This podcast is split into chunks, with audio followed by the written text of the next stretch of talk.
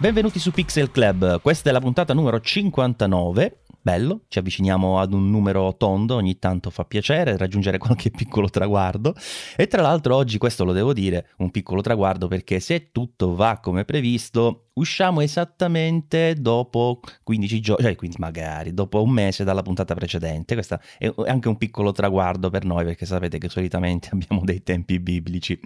Comunque siamo qui, io sono Maurizio Natali di Saggiamente, con me c'è Mattia Gasquet di Mirror Lessons, ciao Matt. Ciao a tutti, ben ritrovati e sì, un mese puntuali, puntuali, un appuntamento mensile è già un bel, un bel traguardo, una bella, un po' ambizioso, speriamo di riuscire a mantenere questo ritmo infernale di una puntata al mese, ma insomma, comunque ben ritrovati tutti. Infatti diciamolo piano, ecco, non, non ci emozioniamo troppo perché non si sa mai come potrebbe cambiare la cosa. e poi c'è ovviamente Massimiliano Latella, ciao Max.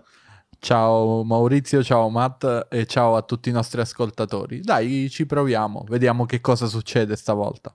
E poi ovviamente ci siete voi, i nostri ascoltatori. Wow! Eh, bravo, la ola ci voleva.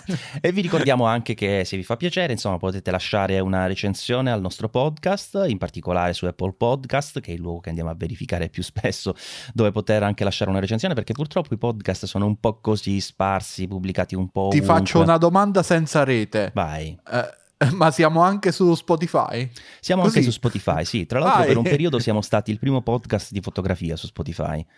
Ah, Quindi grande. Era, era un buon risultato. Vediamo, vediamo, perché poi lì viene premiata anche la costanza e noi sappiamo che come costanza ne abbiamo a paccotti. Insomma, ecco, va benissimo. Ok, chiudiamo questo capitolo. Allora, andiamo a noi ragazzi, andiamo a noi perché comunque, seppure sia passato solo un mese, di novità ce ne sono state tante e di ognuna di queste se ne potrebbe parlare per ore.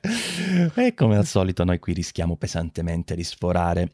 Quindi, Direi di iniziare senza troppi giri di parole. È l'unica cosa che non so da dove iniziare veramente, perché ogni argomento è abbastanza ciccio.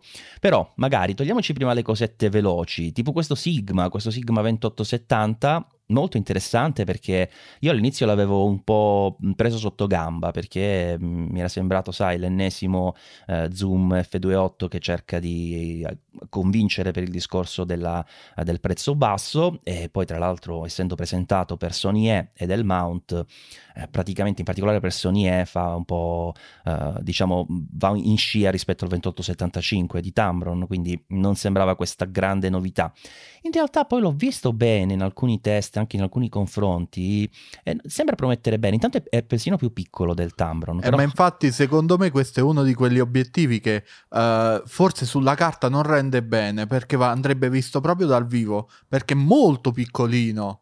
Cioè, è, è davvero compatto rispetto al Tamron eh, 2875. Sì, lo metti quasi nel... bene Lo metti Vai, quasi vai. nella tasca della, della giacca. Ho visto un- uno che ha fatto una recensione che ha cominciato a parlare, poi tirato fuori dalla tasca della giacca, neanche una tasca, non sembrava neanche enorme, un 28-72-8, insomma una cosa abbastanza inusuale. Lo puoi fare con obiettivi mi- micro 4 terzi o con fissi piccolini, pancake, però insomma uno zoom 2.8 no- non è male, insomma sembra veramente piccino. Tra l'altro hanno messo anche, se ho visto bene, lo switch fisico per manual focus e, mm, e autofocus che manca nel Tamron, che è una cosa che a me piace moltissimo. Ora però lo sto cercando nelle fotografie e come sempre capita quando cerchi una cosa non la trovi, però a memoria ricordo che ci sia questo switch che come dicevo a me piace molto, trovo molto comodo.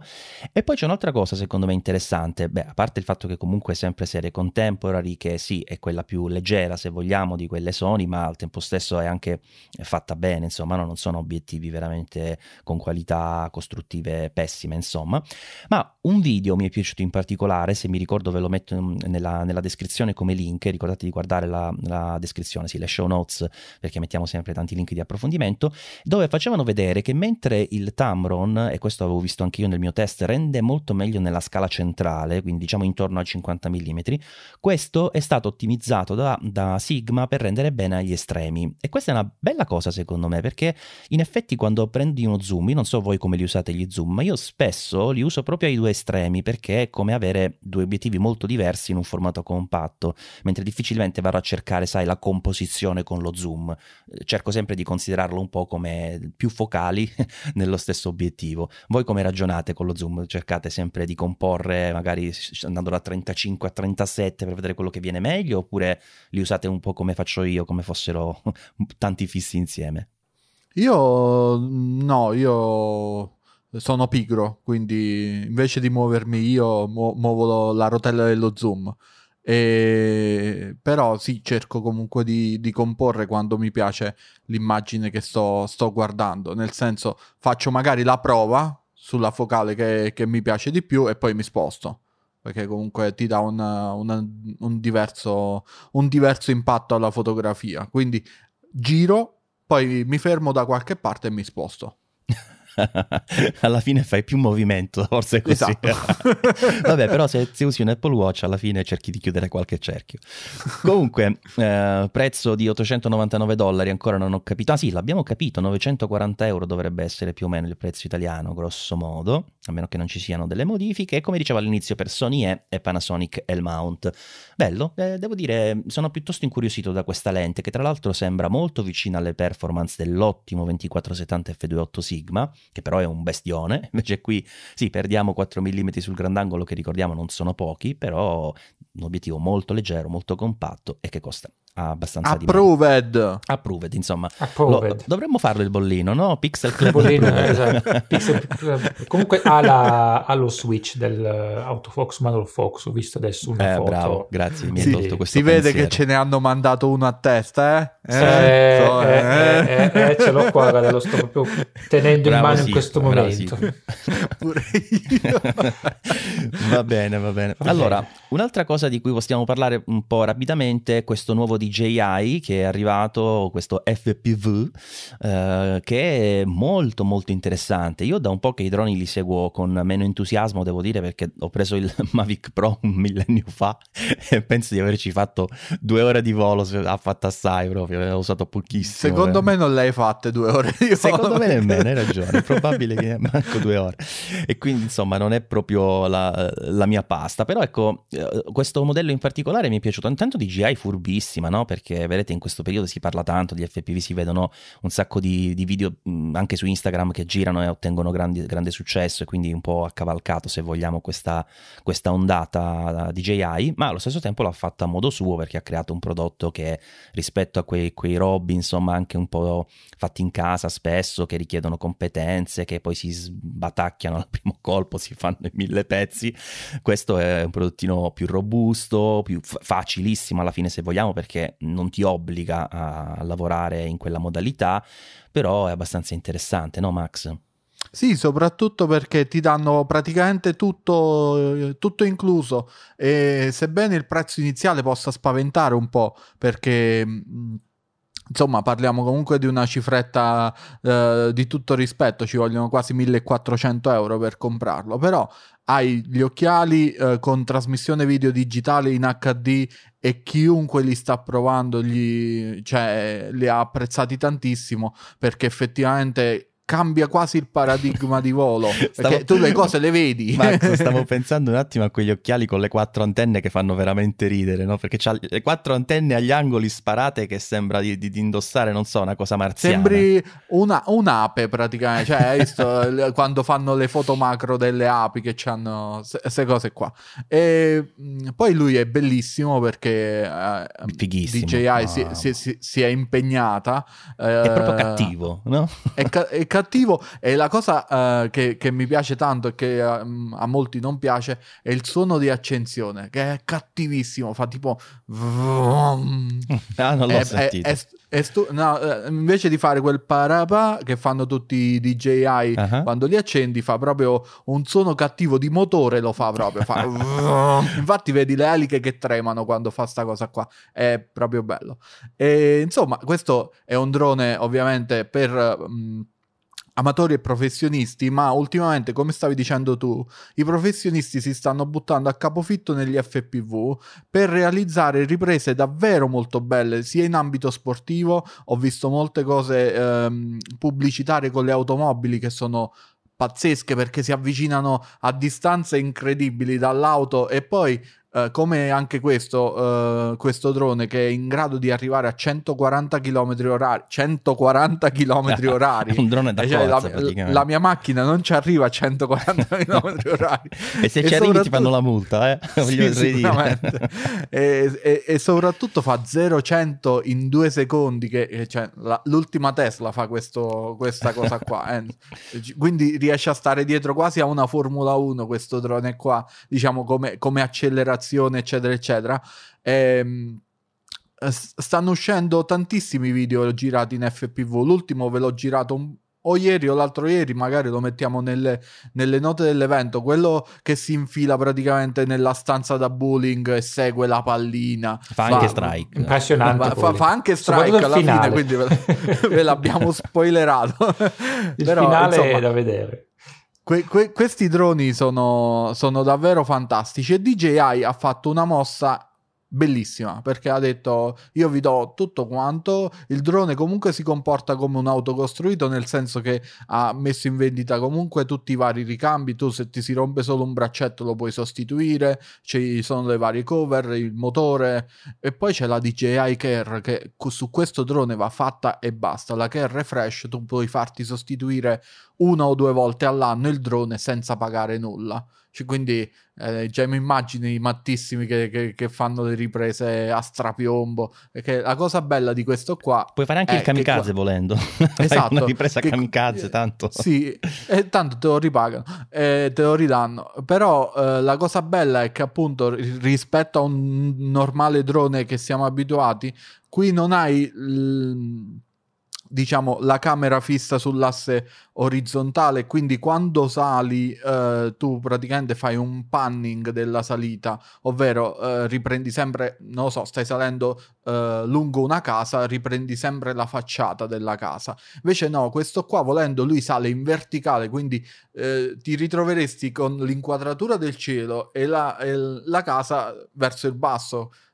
Fa cose molto molto più fighe in modalità manuale Comunque, sì, a me piace tantissimo, quindi ne potrei parlare per ore, ma è meglio Max che è mi, mi, fe- mi, fermo lo qua. Compri? Sì? Lo compri? Che dici?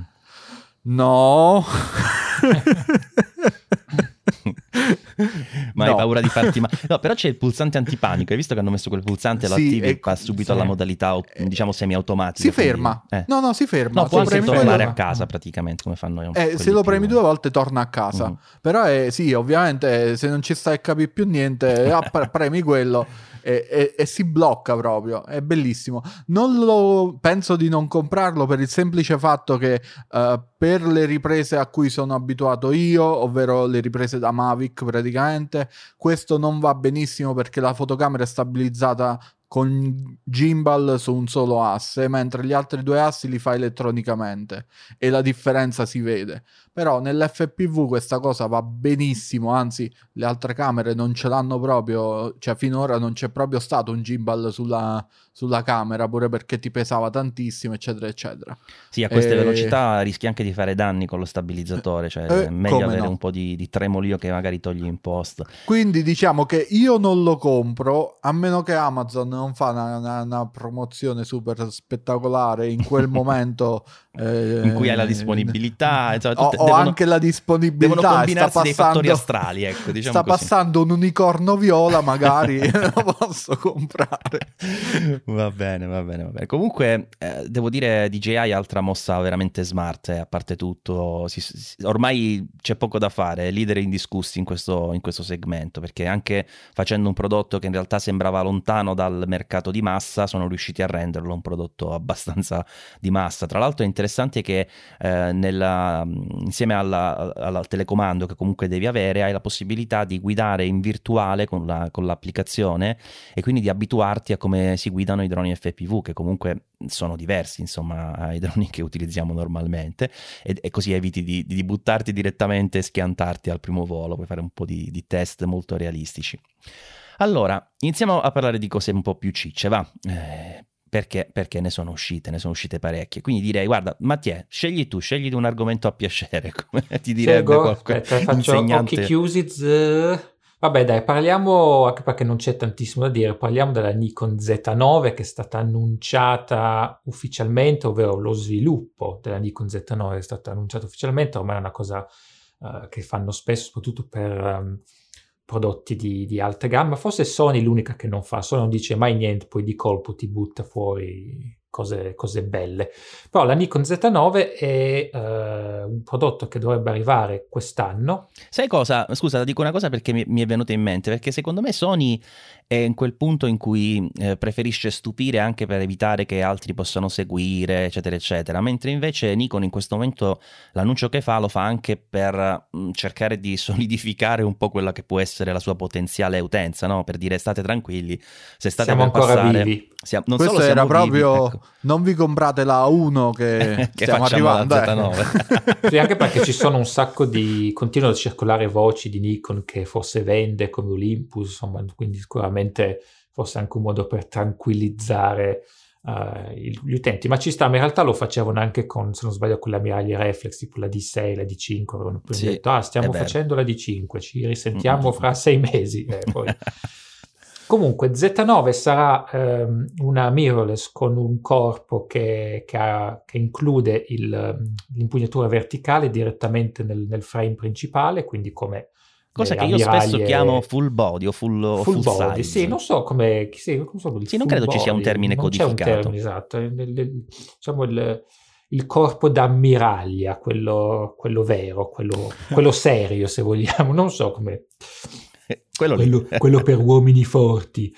Quindi, in ogni caso, eh, arriverà con un nuovo sensore che loro hanno chiamato Stacked Sensor. e l'unico altro sensore che viene chiamato Stacked Sensor è quello che si trova nella serie A9 e A1 di Sony. Per cui, ovviamente, mi chiedo se un sensore Sony eh, che, eh, che è stato acquistato, che è stato venduto a Nikon, oppure se sarà qualcosa di diverso, magari comunque che deriva comunque da quella tecnologia, ne sapremo di più sicuramente più avanti, però eh, diciamo che al momento è un po' facile pensare al sensore della 1 perché Nikon ha anche detto che la macchina registrerà eh, in 8K, quindi ci vuole almeno una risoluzione diciamo attorno ai 45-50 megapixel.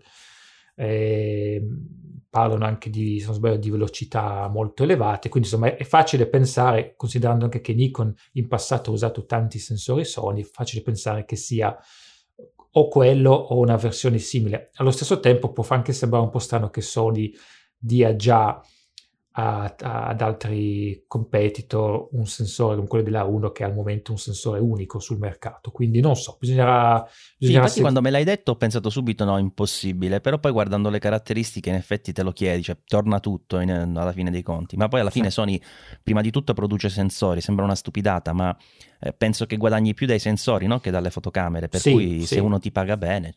eh, No, no, poi quindi ci questo è il potrebbe- mio nuovo sensore. Vuoi il mio nuovo sensore? Guarda che bello questo sensore. Ma poi quello della 9.2 Matt basterebbe per fare l'8K? Che non mi ricordo che È risoluzione aveva. 24, ve- no, 24 allora no. megapixel, no, non ci arriva. Eh, quindi o, o gliene fanno una doc che penso costi di più, eh, Eh, oppure sì. è meglio quello della 1. Oppure la bastardata grandissima, è tipo Nico che, che va da Sony dice "Oh, mi serve un sensore 50 megapixel stacked, che me lo fai?". Sì, come no? Ma non è che ci fai pure il tuo la fotocamera eh, ne- poi ci facciamo mal- malamici, eh? No, no, no, no, tranquillo. Queste le nostre classiche storielle. Puoi anche essere che un accordo cioè, potrebbe essere, eh, ok, ti do il sensore, però la- il modello lo tiriamo fuori prima noi, quindi prima tiriamo fuori la nostra e tu puoi tirare fuori il tuo prodotto dopo, che ne so, sei mesi, un anno. Potrebbe anche essere che ci sia un accordo Eh, ma a parte genere. tutto il discorso economico ci sta perché tu pensa allo sforzo economico per realizzare un sensore di questo calibro, no? E poi lo metti in una fotocamera come la Sony Alpha 1 che comunque per sua caratteristica non è una macchina che vende grandi numeri, no? E il fatto di poterne vendere di più ti aiuta anche a, a gestire meglio i costi di produzione, quindi in realtà penso che alla lunga convenga anche a Sony che sia inserito in altre macchine. Ah, sicuramente, no, no, sicuramente. E, e credo che non, non, non si, cioè, queste sono l'uniche, l'uniche for- informazioni che hanno svelato, se non sbaglio. Eh, sì, dal punto di vista tecnico hanno detto questo, tranne mi pare che si parlasse, non mi ricordo dove, dove l'ho letto, di un prezzo tra i 6 e i 7 mila euro, che è abbastanza coerente, insomma, sì, con un sì. prodotto di questo tipo. Sì, magari saliranno anche un po', secondo me, con la scusa Sì, che... Magari Come senza. IVA, senza tasse, questa, Esatto. questa cifra. E poi c'è il discorso che si può fare sull'utilità o meno. Io ho fatto, in, um, ieri sono stato con Massimiliano, tra l'altro, in una, uh, in una room in cui si parlava, eh, room, ormai i termini di Clubhouse me li porto dietro anche su altre cose, in una call, ecco, che, eh, di Sony in cui si parlava delle- delle- della loro line-up. Io alla fine gliel'ho fatta la domanda, dico, ma perché fate per esempio la Sony Alpha 1 l'ammiraglia super con prezzi importanti, con specifiche ancora di più, e poi la fate così piccina. che- Eh, io, per esempio, preferisco l'approccio di Nikon perché secondo me in quel segmento la macchina che ci puoi mettere anche il battery grip serve poco, nel senso che comunque eh, non, so, non è una macchina di quelle che tu compri questa e te la porti in pass- a passeggio e te la porti a fare le Olimpiadi, no? Cioè sono macchine che quando le compri sono destinate a quelle attività, anche perché eh, ci fai una miriade di scatti, cioè per esempio nella moda in 10 minuti rischi di fare 5.000 scatti, per farti un esempio, no? Quando ci sono le passerelle. Eh, penso, non, non ho esperienze sul discorso sportivo, ma penso che anche lì i numeri siano importanti. Quindi quella macchina di solito la dedichi a quell'attività, per cui il fatto di aggiungere il battery grip ah, per me è una stupidata, perché comunque diventa meno solido, più grande per assurdo alla fine dei conti, non riesce a gestire meglio i controlli nell'area posteriore perché alla fine sono due elementi distinti, quindi non ci puoi mettere in quello spazio lo schermino, l'altra cosa e quindi non lo so, io preferisco l'approccio di, di Nikon. Voi che ne dite su questo discorso? Ah, io, io sono fondamentalmente da- d'accordo con te perché alla fine la pensiamo allo stesso modo, forse anche colpa di un retaggio del passato, ovvero che l'ammiraglia è sempre stata così, però cavoli, quando, pre- quando ho provato la, la Canon 1DX e la- tutte le 1D che ho potuto provare, e sono comode, e sono proprio comode. Il peso in più c'è, però tu non, non hai difficoltà nell'impugnatura in nessuna maniera, la, la vuoi orizzontale, la vuoi verticale, eh, il peso in più c'è, però non si avverte perché eh, hai una solidità nella presa che mh, non è comparabile a una macchina col battery grip. Pure perché lo scalino nel battery grip Sony c'è lo stesso, quindi, ma, ma pure in quello, ca- quello Canon è fatto un pochettino meglio perché eh, si arrotonda, cercano di sistemare un po' le cose, però comunque è, è un pezzo in più che eh, anche se non vuoi sul- sotto al mignolo ti dà fastidio perché tu lo avverti che sono due cose separate. Ma perché poi, non lo so, Matt, per curiosità, no? Cioè uno che si compra una Sony Alpha 1, per dire, no? Quando è che gli serve senza battery grip? Mi spiego meglio. Non sono, penso, macchine che utilizzi per eh, fare matrimoni. Il matrimonio ci potrebbe anche stare perché comunque io ho visto anche tanti matrimonialisti che avevano di 5, di 4 piuttosto che, quindi in realtà è... Eh sì, ma di 5 di 4 perché appunto parli di ergonomia, non di, di- di risoluzione, perché di 5 di 4 mica hanno 50 megapixel. No, vabbè, ma eh, sai, 50 megapixel secondo me oggi non è neanche più una cosa fuori dal mondo e comunque tanto soprattutto in lavori come ma- matrimoni, quant'altro vai sempre un po' a croppare, vai sempre anche la modalità crop della PSC può essere utile in alcune situazioni, comunque ti tieni almeno un 20 megapixel credo più o meno buono anche in formato PSC. Eh, penso che la 1 possa essere utilizzata in tanti fattori diversi, ovviamente il prezzo sicuramente limita a chi o lo fa veramente di mestiere o chi ha i, i soldoni, ma quello comunque è un discorso un po' a parte. No, ma anche perché parliamo di... non è soltanto risoluzione, perché se no ti prendi la R4 che ne ha pure Sì. di più risoluzione. Il problema è che qui hai risoluzione, altissima velocità e video in 8K, 8K. sì. Sono tutte specifiche che ti portano all'estremo di un lavoro Però, che per non esempio- è, secondo me, il matrimonialista, cioè che fai 30 No, fotogrammi però al se per esempio la degli anelli. La usi per, ehm, la usi per eh, l'8K può essere comodo avere un corpo più piccolo che poi righi come vuoi, cioè uno- un corpo come la, la Z9 o la D6, se lo vuoi rigare per il video, devi tenere conto di, quella, insomma, di, di quello spazio in più che c'è, che è occupato con quell'impugnatura sotto. Si può fare, alcuni, tante, c'è la, cos'era la, la, cos'era, la 1DC di Canon, cos'era la, Sì, la cinema 1DC. camera che aveva un, un corpo molto simile alle ammiragli reflex, quindi Beh, c'è gente che usa la 1DX Mark III per fare vlog. Ecco, appunto, quindi voglio dire, alla fine è tutta una questione di, di- di- di scelta, di preferenze, in un modo o nell'altro ci si arrangia. Eh, il, il discorso del c'è il dibattito su battery grip piuttosto che impugnatura in- incorporata eh, dipende sempre dal design. Per esempio, io mi ricordo che quando avevo la D700, mh, a un certo punto usavo anche il battery grip aggiuntivo. eh, quando facevo un po' di matrimoni volevo stare tranquillo a livello di, di batterie e eh, l'avevo trovato molto comodo quell'im- quell'impugna- quell'impugnatura opzionale perché eh, era, cioè, combaciava molto bene con il, design del corpo, non c'era lo scalino, non c'erano altre cose. Insomma, ovviamente è chiaro che un po' senti che, come dice Max, sono due pezzi separati uniti, perché comunque c'è sempre un po' la, c'è la- la- diciamo, il border fra eh, il- l'accessorio e la, la macchina. Però, Certo, per ci sono esempio, quattro pezzi corpo- in più praticamente, cioè Esatto. la- sia di chassis che di copertura che si devono Esatto. accoppiare, quindi Però, eh, grande.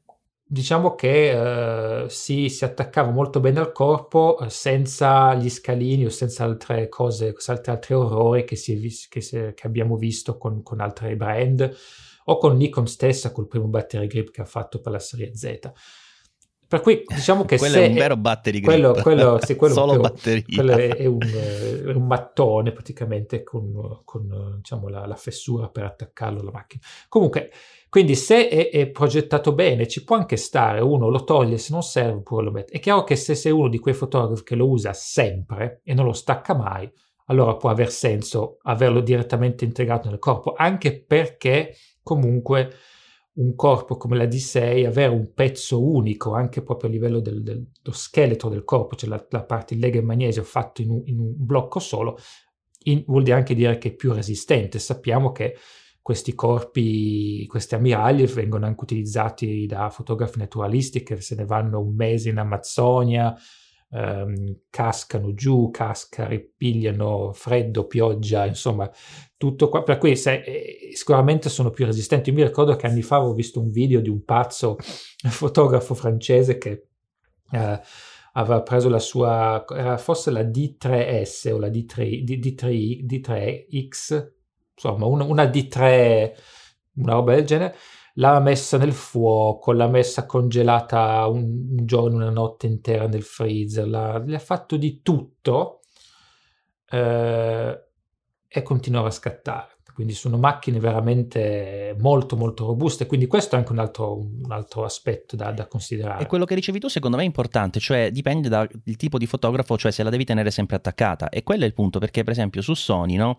Tu hai ammiragli a tutto, a tutto spiano, cioè se ti serve il video c'hai la Sony Alpha 7S3 che comunque è l'ammiraglia di, quella, di, quella, di quel tipo, no? Eh, lascia stare che qui c'è l'8K, per, lo specifi- per l'attività specifica di video quella è più indicata, vedi che c'è lo schermo ribaltabile, insomma è comunque eh, più indicata per quel tipo di cose, alta sensibilità eccetera eccetera. C'hai la FX3 anche se, se vuoi, e di questo ne parliamo tra poco. E se ti serve risoluzione, c'hai la, l'Alpha 7, ma la, la 7R. Eh, se ti serve comunque la macchina che fa un po' di tutto, c'hai anche l'Alpha 7 normale che, che va benissimo. La usano anche i professionisti senza problemi perché c'ha sia una discreta risoluzione che una buona velocità. Per cui se fai la macchina in più, che è l'ammiraglia delle ammiraglie, diciamo, a quel punto secondo me il passetto ci stava perché ti trovi a fare la macchina per quelle persone che secondo me devono averlo sempre collegato perché stai parlando appunto degli, de, di quelli che fanno che seguono eh, gli eventi sportivi importanti di quelli che fanno moda di quelli che fanno anche fotoprodotto dove bene o male molto spesso sei a cavalletto quindi non ti serve a niente che sia più piccola e anzi se la giri in verticale sai che non devi fare il contorsionista per andare a premere il pulsante di scatto dall'altro lato. Infatti io sulla, R, sulla 7R ho sempre il battery grip montato per me avrebbe più senso una macchina di questo tipo per quel tipo di utenza. Quindi, per me, dal mio punto di vista, brava Nikon che comunque è la prima alla fine che uscirà eh, come mirrorless full frame, eh, diciamo full body, ecco se vogliamo Sì. utilizzare questa terminologia, perché c'è stata Olympus, lo sappiamo, ma parliamo di micro 4 terzi. E al tempo stesso in realtà non sappiamo neanche se sarà la prima, perché lei, loro l'hanno annunciato, magari arriva qualcuno in calcio d'angolo senza prima l'annuncio. Sì, credo che Canon, almeno sono solo rumors, ma credo che Canon si prepari a fare una, una, un passo simile, che poi ha senso, perché poi sappiamo che i due marchi si copiano spesso. Ah, tu tiri fuori la miraglia, adesso arrivo anch'io. Sì, sì, quando la tiri fuori? Ah, un mesetto prima, ma sì, dai, vabbè, tirala fuori un mesetto prima, poi noi mettiamo qualche fps in più, avremo 32 frame al secondo invece di 30. Eh vabbè, dai, metti due frame in più, va bene. Comunque, vabbè, Sony, guarda, ne abbiamo parlato tante volte, a loro, a loro piace avere tutti i corpi uguali e lo fanno con tutte le fotocamere. Mi sembra che neanche quando facevano le top di gamma semi-reflex... Eh, eh, neanche lì avevano mai fatto un prodotto full body se non sbaglio c'era stata cos'è l'Alfa 9 forse Alfa 99 l'Alfa 99 però era, un, era, sempre senza impugnatura verticale. Così che a loro sì. non piace però l'Alfa 99 era più grande dell'Alfa 77 cioè Vabbè, sì, non solo di dimensioni sì, il corpo era, era, più professionale. bello, bello, bello. eh boh si vede qui che... invece l'Alfa 1 praticamente è come l'entry level. Eh non... quasi sì. Eh vabbè eh, sono fatti così. Che dobbiamo fare che ci vabbè, dobbiamo vabbè. fare comunque visto che di Sony abbiamo parlato questa FX3 che avevo anche annunciato un po' così di passaggio, è sta nuova cinemacamera o videocamera, non so più come chiamarle, che in pratica è un Alpha 7S3 però con gli stilemi diciamo della serie FX, quindi il corpo un po' più robusto, con uh, anche i vari attacchi se ci vuoi mettere accessori filettati in modo tale da, che non ti serva il cage come invece serve sull'Alpha 7S3. Non c'ha il mirino, e al posto del mirino nel bandolo ti trovi una maniglia superiore che include praticamente le funzioni di quell'accessorio che eh, Sony vende anche a parte per uh, le, le, le, ultime eh, videocamere che ti consente di avere la, la, l'ingresso, due ingressi XLR. E, e basta, cioè, cos'altro no, c'ha la ventola. Oh. Ah, c'ha la ventola, c'ha la ventola. non ci dimentichiamo, c'ha la ventola. Registra illimitato a 4K a 60, poi sappiamo che arriva anche al 120 però anche lì voglio dire, io eh, ho, ho, visto diverse prove, non l'ho fatto mai perché veramente non ho necessità di registrare così a lungo, ma sull'Alpha 7S3 veramente mai avuto un surriscaldamento, quindi non è che sia questo grosso problema che ti risolve insomma la, la FX3. Vabbè, forse in esterna, magari sotto il sole cocente della California e queste cose qua, potrebbe essere un vantaggio comunque avere la ventola, sì, cioè sì. è comunque un vantaggio perché comunque è, è un è una cinepresa questa. È, è una sicurezza perché... in più, senza dubbio. Esatto, è strano solo perché eh, non si sono sforzati per nulla. Almeno un filtrino ND ce lo potevano mettere per dire guarda. Però del resto loro n- non si sono sforzati, ma nemmeno ti chiedono di più perché la eh, FX3 costa quanto la Alpha 7S3 più la maniglia. Uguale. No, la maniglia, la maniglia non c'è per l'SS3. Eh, sì, sì, sì. Non sì, è una man- no? no, no, quello dell'adattatore audio non ha la maniglia. Eh, vabbè, sì, ha soltanto maniglia, il robo però. con gli ingressi, insomma. Ehi. Però diciamo, funzionalmente è lo stesso, eh, tranne che forse quel robo lì c'ha anche il microfono integrato nel prezzo. Però a parte questo, e sicuramente come dici tu, in termini economici non si sono spinti più in là rispetto al dovuto, seppure all'inizio si parlava nei rumor di un prezzo troppo basso per essere bello, per essere vero, no, per essere bello, eh, che era di 3700, poi in realtà è stato 4700, quindi bella, una bella differenza, insomma. Però ecco, anche lì, vedi, quello che dicevi tu dei filtri ND, eh, anche di questa cosa ne ho parlato di recente, perché eh, io dico, fate una macchina alternativa più dedicata al cinema, più dedicata a chi vuole fare video, an- più, an- ancora più specifica, diciamo, rispetto all'Alpha 7S3, e ci sta, secondo me ci sta, era, una, era un bel mercato, tra l'altro Canon un po' l'ha fatto con la C70, seppure poi alla fine mh, abbia sforato un po' col prezzo, l'abbiamo detto più volte. E qui la scelta sbagliata secondo me è stata quella di utilizzare la stessa identica ricetta dell'Alpha 7S3, quindi sì allo stabilizzatore sul sensore e no ai filtri ND come dicevi tu. Mentre invece per essere una vera alternativa per essere interessante anche per chi aveva una 7S3 che attualmente non so perché dovrebbe pensare ad una FX3 se non al massimo per un cambio, insomma perdendoci qualcosa tra l'altro. Eh, però a parte questo, ecco, la possibilità che avevano qui era quella di, di differenziarla un po' di più, quindi di togliere lo stabilizzatore, che tra, tra l'altro in una cinemacamera ci sta poco, e mettere i filtri ND. Sarebbe stata più focalizzata e soprattutto sarebbe stata un'alternativa più, mh, più alternativa, insomma, rispetto alla 7S3. Invece ad oggi è veramente una 7S3 con un case diverso, insomma. Però non ci dobbiamo lamentare perché almeno questa è diversa. In che senso? Abbiamo detto che fa tutte le macchine uguali Sony. Ah sì, è questa vero. è diversa, ha un corpo diverso. È un po' più, un po' più cicciotta. Ma io andrei anche un po' più, più in là e mi, mi chiedo perché non hanno lasciato perdere la 7S3, che tanto è un prodotto che viene usato soprattutto per il video, anche se a tutti gli effetti è una fotocamera, e perché non hanno tirato fuori questo direttamente. Eh, considerando tra l'altro che ha sì il sensore, ha la stabilizzazione del sensore a 5 assi, che però per il video sappiamo che ha comunque i suoi limiti. Um, e Sony tra l'altro non è neanche la migliore in questo campo, però hanno quella, quella funzione interessantissima con uh, Catalyst, che è un loro software che si può scaricare gratuitamente, che uh, stabili, stabilizza in post usando tutti i dati del giroscopio all'interno della macchina e si sono visti risultati nettamente migliori rispetto a um, usare la stabilizzazione 5 assi. Quindi, non so, mi viene quasi da pensare perché non hanno tirato fuori questo direttamente. Dicendo, dicendo, che, dicendo che la, la, il successore della 7S3 eh, senza stabilizzazione sul sensore ma con quella possibilità della stabilizzazione in post e magari col filtro ND eh, secondo me diventava un prodotto ancora più, ancora più interessante. Non so. Ma secondo me Max, eh, Max Mattia come ti dicevo è più una questione di tempistiche perché se vai a guardare, se ricordo bene, loro nella, nella, linea in termini temporali hanno presentato prima l'Alpha 7S3, poi la FX6 e adesso la FX3. Quindi in realtà... Sì, però voglio dire, queste cose qua le, le, cioè, le, progettano con largo anticipo, per cui...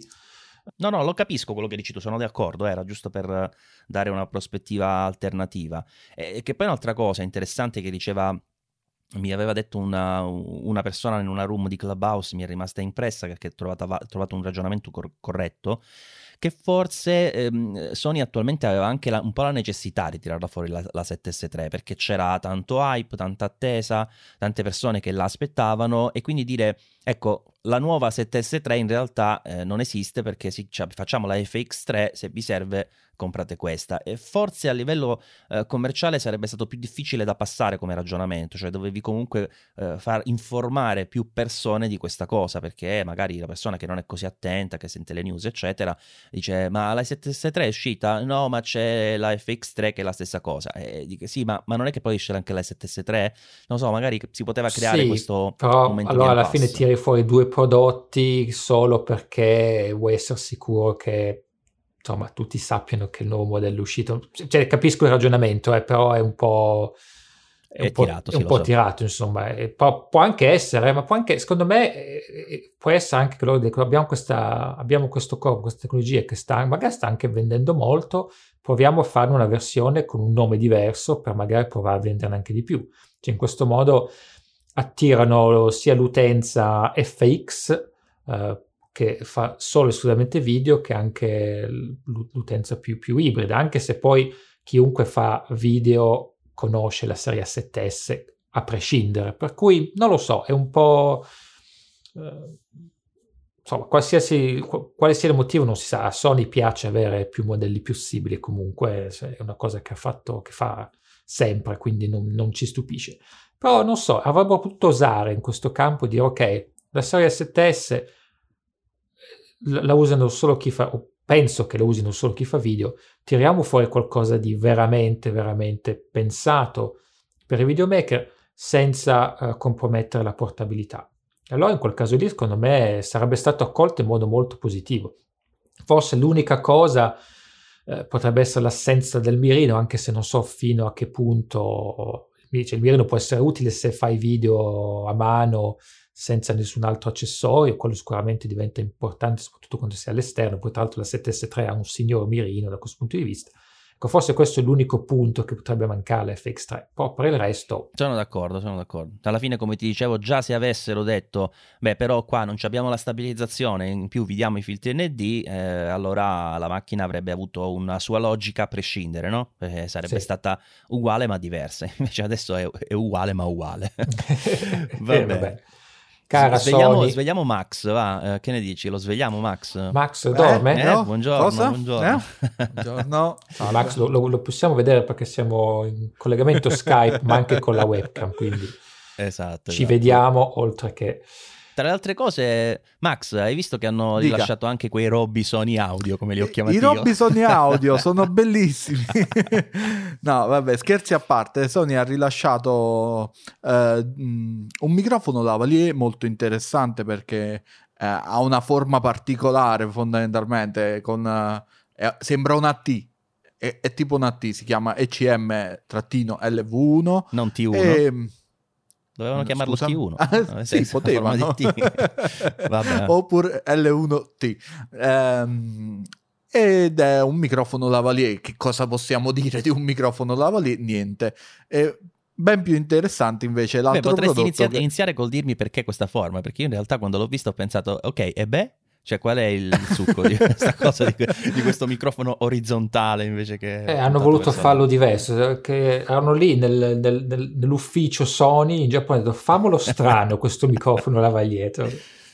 Potrebbe avere una doppia capsula, però non mi, No, non sì, mi sì, sì. addentro È stereo, nel- nello è specifico. stereo, te lo dico io. È stereo Ok. e ha una clip girevole di 360 gradi. Te lo, te lo dico perché Ok. lo sto leggendo, non perché sono bravo. no, non mi avventurerei più di tanto perché secondo me il prodotto interessante è l'altro e questo è fondamentalmente no, un no, aspetta, accessorio invece no, dell'altro. ci dobbiamo avventurare un attimino. Va tu bene, mi devi ok, spiegare avventuriamoci. qual è il senso di un lavalier stereo perché io non l'ho, non l'ho capito. Cioè, sicuramente è un mio limite, però io so, per mia formazione, che l'audio va registrato in mono. Cioè, quando uno parla lo devi stare in mono. Tu in lavalier registri una persona che parla. Che cavolo serve lo stereo? Ma in realtà poi va, va- va anche visto come poi viene raggiunto questo segnale stereo, come viene registrato, come un dual mono o come uno stereo su una, su una traccia stereo, perché cioè, potrebbe avere un senso eh, per dare un senso di spazialità a un dialogo, perché quando giri la testa con lavalier o senti o non senti, mentre così potresti avere una sorta di effetto spaziale dell'audio. Cioè, mh, hai visto comunque anche a noi ci capita che ti avvicini al microfono, ti allontani dal microfono, oppure ci parli un po' di lato e cambia la resa sonora. Eh, stessa cosa con i lavalier. I lavalier sono comunque hanno un loro spazio di utilizzo che è quello e questo lo amplia decisamente come spazio di utilizzo, permettendo delle cose un po' più naturali. Però poi vai a vedere effettivamente la resa qual è di questa cosa qua, perché in questo modo potrebbe entrare anche molto più rumore. Eh sì, Eh sicuramente si Eh, sono soprattutto delle stanze. Eh, se sei in esatto, un ambiente chiuso è un macello, un riverbero senza fine. Va, va provato, va provato perché così su due piedi non, non saprei. Il, il senso ce l'ha, però va visto se questo senso funziona anche fuori dalla carta, insomma. Certo. Vabbè, dai, non, non ti faccio perdere troppo tempo con questo ECMLV1 TSD ABCD. Pa- par- partiamo invece col clone del Rode Video Micro. Eh, già, se, se lo chiami così, poverino, Vi- no, del vi- Rod Wireless Go, però no, Wireless Go, vero, vero. No, vabbè, è un, uh, ha presentato Sony anche quest'altro prodotto che ha uh, ECMW2BT, dove BT sta per Bluetooth e, e questa è una scelta molto strana perché effettivamente solitamente si usa la banda dei 2 GHz e 4 in questi prodotti, ma non con uno standard di trasmissione Bluetooth. Evidentemente loro ci hanno creduto, le specifiche dicono che ha un range effettivo di 200 metri, che sono circa due campi da calcio, per renderci conto di quanto arriva lontano sto robo. A me fa strano perché cioè, abbiamo tutte le cose Bluetooth in casa. Sì. eh, Vai nell'altra stanza e eh, più. eh, e parli tutto così praticamente. Però Sony ci ha creduto, lo, lo sta vendendo, quindi sicuramente No, ci hanno sono, fatto ci i sono loro diversi. test. No, aspetta, su questo ti do un'informazione tecnica perché il Bluetooth in realtà eh, esiste in diverse portate. Ci sono anche i Bluetooth. eh, aspetta, qual è il, termine? Ah, eh, long range, mi pare si chiami. Long no? range, sì, questo è comunque un Bluetooth 5.0 a bassa latenza, ha il codec eh, aptX di, di Qualcomm, se non ricordo male, quindi comunque... Se è Sony, Ah, non è che ha l'LDAC? Mi sembra più probabile, no? Eh, No, avevo Qualcomm, letto, Qualcomm. Lo avevo sto letto leggendo su- l'aptX. Sulla pagina ufficiale Qualcomm aptX Low Latency. Okay. Sì, strano, codec. dovrebbe avere il suo, però evidentemente non, non si sono dedicati a questa cosa qua. Comunque interessante perché è un kit composto da un trasmettitore e un ricevitore. Eh, il trasmettitore ha integrato una capsula microfonica oppure è possibile inserire un lavalier come quello di cui abbiamo parlato poc'anzi eh, nell'ingresso microfonico. Uh, mentre il ricevitore è anche molto particolare perché ha la possibilità di un'uscita audio analogica, ma la cosa più bella ovviamente è l'uscita audio digitale nei contatti della slitta flash compatibile con le nuove Sony, così non devi mettere altri cavi, ma soprattutto hai, hai un audio più pulito che non deve passare dai preamplificatori della Sony Alpha 7C o la macchina eh, che volete us- utilizzare. Inoltre, sempre sul ricevitore è presente un ulteriore microfono che probabilmente potrebbe essere interessante eh, per registrare una specie di intervista a due in cui l'intervistato ha il suo trasmettitore, l'intervistatore invece da dietro la fotocamera gli parla vicino e questa funzione è selezionabile su, con lo switch laterale in cui possiamo decidere se registrare solo il microfono del trasmettitore, solo il microfono eh, posto sul ricevitore o un mix degli, dei due microfoni. Purtroppo però,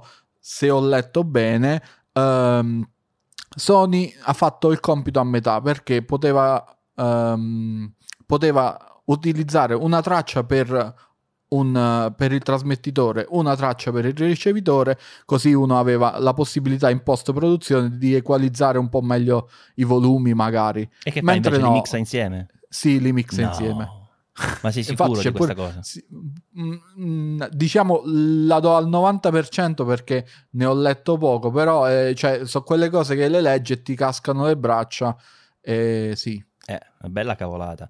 Per esempio, di, da poco hanno presentato il Rode Wireless Go 2, eh, che è la seconda versione appunto ris- rispetto alla prima, ma soprattutto oltre ad essere una seconda versione ha due ricevitori, quindi praticamente ci sono due microfoni che possono essere registrati con un unico, cioè un ricevitore e due trasmettitori, scusate, quindi si possono registrare due microfoni con un unico ricevitore, però eh, lì fa la cosa giusta, cioè ti registra le due tracce separate. Sì, esatto. Eh, vabbè. Eh, eh, vabbè, però è il primo prodotto di Sony di questo, di questo tipo, quindi diciamo quindi ci aspettiamo essere... ECMVDBT eh, 2 in cui risolveranno questo problema. E ci saranno due trasmettitori ovviamente. Esatto. Tra l'altro aggiungo sul Rode Wireless Go 2 che hanno anche migliorato un po' il microfono integrato ma soprattutto hanno migliorato il sistema per mettere le spugnette il antivento. gatto morto. Mamma mia, quelle erano ridicole. Cioè io ho provato mille volte a metterle, tu le attacchi e cadono dopo un secondo. Invece qui hanno fatto un sistema dove proprio si avvita praticamente, una specie di...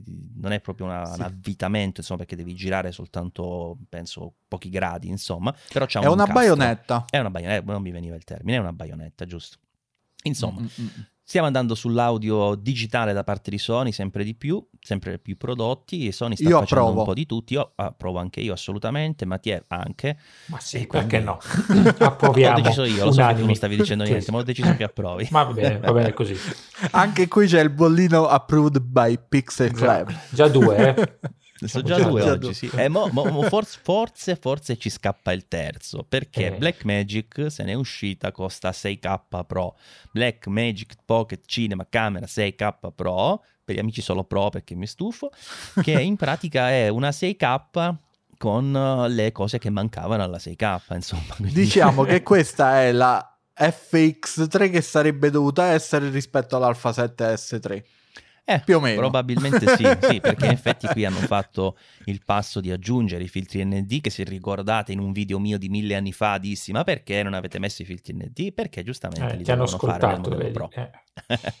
no, era già previsto, no scherzo. Comunque c'è questa 6K Pro con i filtri ND 2, 4 e 6, eh, sono filtri meccanici insomma, eh, poi hanno messo lo schermo che si può anche inclinare, non si può ribaltare come in quelle modifiche che faceva Tilta e non so chi altro per la 6K precedente, anche per la 4K, ma comunque uno schermo eh, molto più luminoso, arriva a 1000 e 200 1000 nit. No, 1200 mi sembra, 1200 Ah, nit. 1200, sì, vero, vero. Tanta È roba. Sì, luminosissimo. praticamente ti abbronzi anche quando c'è il sole.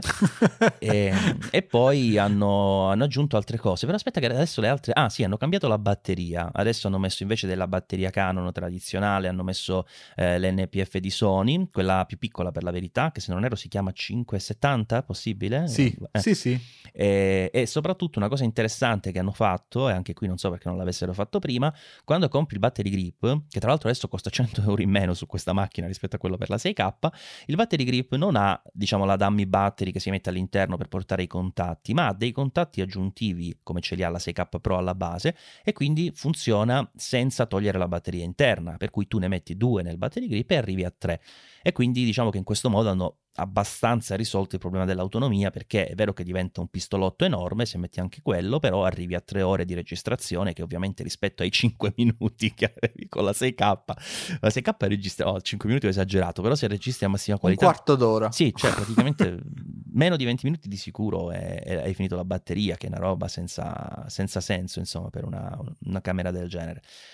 E quindi mi pare che queste siano le modifiche. Ora non ricordo se ce n'è qualcun'altra di importante. C'è il viewfinder Oh, giusto. opzionale. Cacchio, giusto, vai, vai Max. Eh, sì, è che è molto, molto carino e aggiunge un, un accessorio non indifferente a questa macchinetta, solo che costa quasi 600 euro, insomma, la possibilità di utilizzare questo oculare elettronico Però, per, per la visione. però, una volta che... Ah, tra... un'altra cosa che hanno messo, un secondo, un secondo ingresso mini XLR sul body, quindi lateralmente nei contatti hai anche... che sono diventati più affollati di una, una casa in Cina, non lo so, scusate per questo, questa, questa frase poco corretta politicamente, però ecco, non si capisce niente sul lato delle connessioni, però ci hanno messo, sono riusciti a rizziccarci anche questo secondo ingresso mini XLR per l'audio.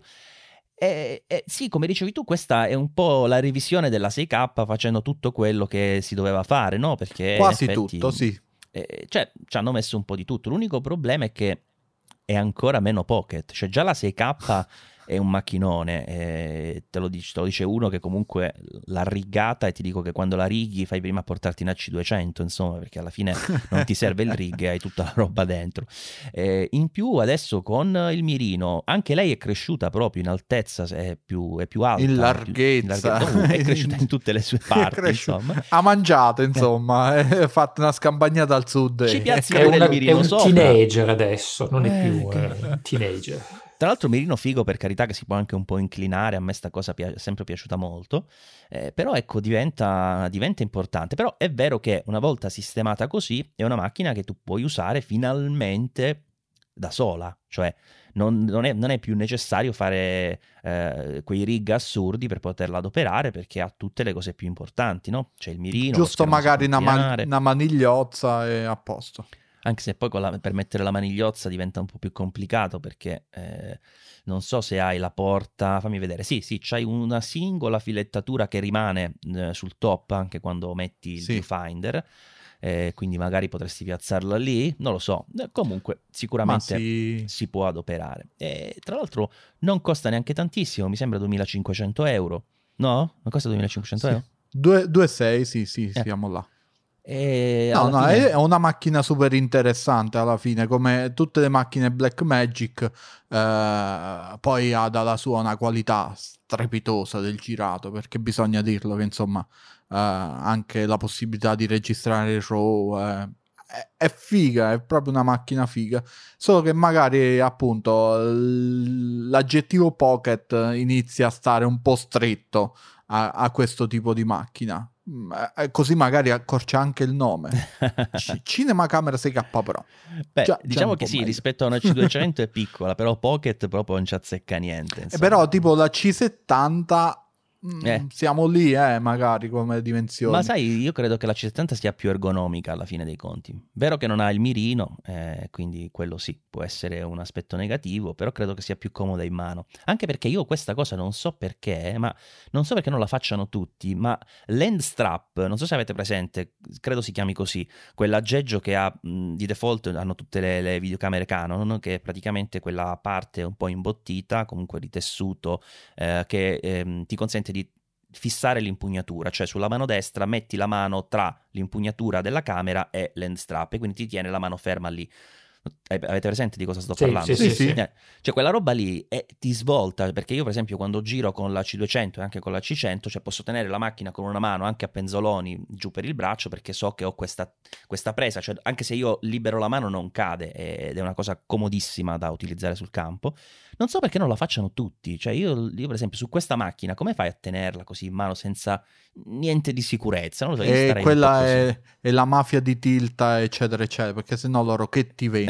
la mafia di Tilta lo propongo come titolo di questa puntata anche, anche se ne abbiamo parlato per un secondo è sufficiente secondo me per meritarsi il titolo della puntata la mafia di Tilta poi no che quelli poi ci, ci denunciano secondo me Ci Eh, denunci, sì, poi- no, no, non volevo dire nel senso dispregiativo, eh. mi raccomando Tilta, continua a mandarmi i tuoi accessori. sì tranquillo. tutti tutti so- soprattutto eh. vabbè comunque sicuramente un bel prodotto io devo dire in tutta sincerità che eh, Mattia sa perché lui proprio mi ha diagnosticato la mia malattia è vero Mattia qual è la mia malattia? gas. Esatto, e non è quella che, Che fai non è, quando non troppo- è- mangi non- troppi fagioli. eh. Esatto. G.A.S. Gear Acquisition Syndrome. Come si dice. Eh, e infatti quando è uscita questa io ho pensato subito, eh, do- do- do- dove la ca- cosa cambio, cosa vendo per comprare questa? E in effetti sì, c'è da dire che vendo, ecco, vendo e compro, quindi cerco sempre di mantenere la cosa abbastanza tranquilla, insomma. Però ecco, per tornare con i piedi per terra, rispetto alla, alla 6K, se io usassi questa camera ehm, all'esterno, comunque per eh, riprese fuori dal mio studio, comunque fuori dai set, l'avrei cambiata subito perché la differenza di prezzo è giustificata dai vantaggi che hai. Però per dirti, io che la, la 6K la utilizzo sempre, sempre fissa, cioè che può stare o nel mio studio oppure mi è capitato di portarla um, altri, in altri posti, ma dove sono io a fare comunque il set, no? Quindi metto la luce, sistemo, collego la camera all'alimentazione sempre perché eh, mi dà una migliore res sull'audio. Adesso potremmo poi discuterne a parte di questa cosa perché ho trovato un piccolo bug nella, nella 6K, ma anche nella 4K che ogni tanto ti introduce dei glitch eh, sull'audio mini XLR quando è alimentata a batteria, cosa che non fa quando è alimentata a corrente. Se ovviamente parli di mini XLR dove hai un microfono Phantom alimentato a 48 volt. E, e quindi diciamo eh, i vantaggi della 6K Pro io non li, ve- non li vedrei mai perché il mirino non mi servirebbe a niente perché lo utilizzo col mio monitor esterno o guardo il mirino dello schermo della macchina. L'autonomia in più non mi serve a niente perché sono collegato alla batteria. Lo schermo che si inclina non mi serve a niente perché alla fine utilizzo sempre eh, dei monitor esterni per avere una visione più grande di quello che sto, che sto inquadrando e intendo non più grande tipo 3 pollici, intendo proprio 20 pollici, insomma, in queste dimensioni qua. Eh, per cui quando sono in un set non mi servono i vantaggi della 6K Pro e quindi non penso di cambiarla. Però devo dire che per tutti quelli che invece la utilizzano in, in mobilità o vorrebbero utilizzarla in mobilità, cioè sta macchina la 6K se la mangia, se, se la mangia su tutti i fronti. Tra l'altro ho sentito, ma di questo sul sito Blackmagic non ho trovato conferma e quindi ve lo do come notizia eh, non certa, che sulla 6K Pro Blackmagic ha aggiunto la possibilità di fare anche il 4K in RAW, cosa che non si poteva fare, non si può fare sulla 6K, però non, non ho trovato, ripeto, conferma sul sito Blackmagic, però una persona me l'ha riportata come fosse una notizia certa, quindi io ve la do col, col forze, diciamo, col forze. Spargiamo fake news a Mancadri. scherzo, scherzo. Altro titolo, spargiamo fake news, fantastico. Io sparo titoli a, a raffica praticamente. Sei una titolatrice ambulante, insomma.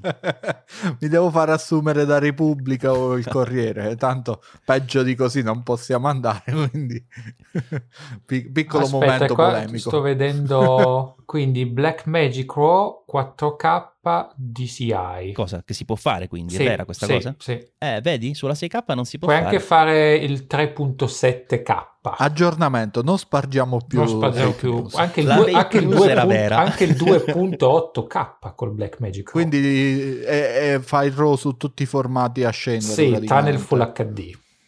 Ecco.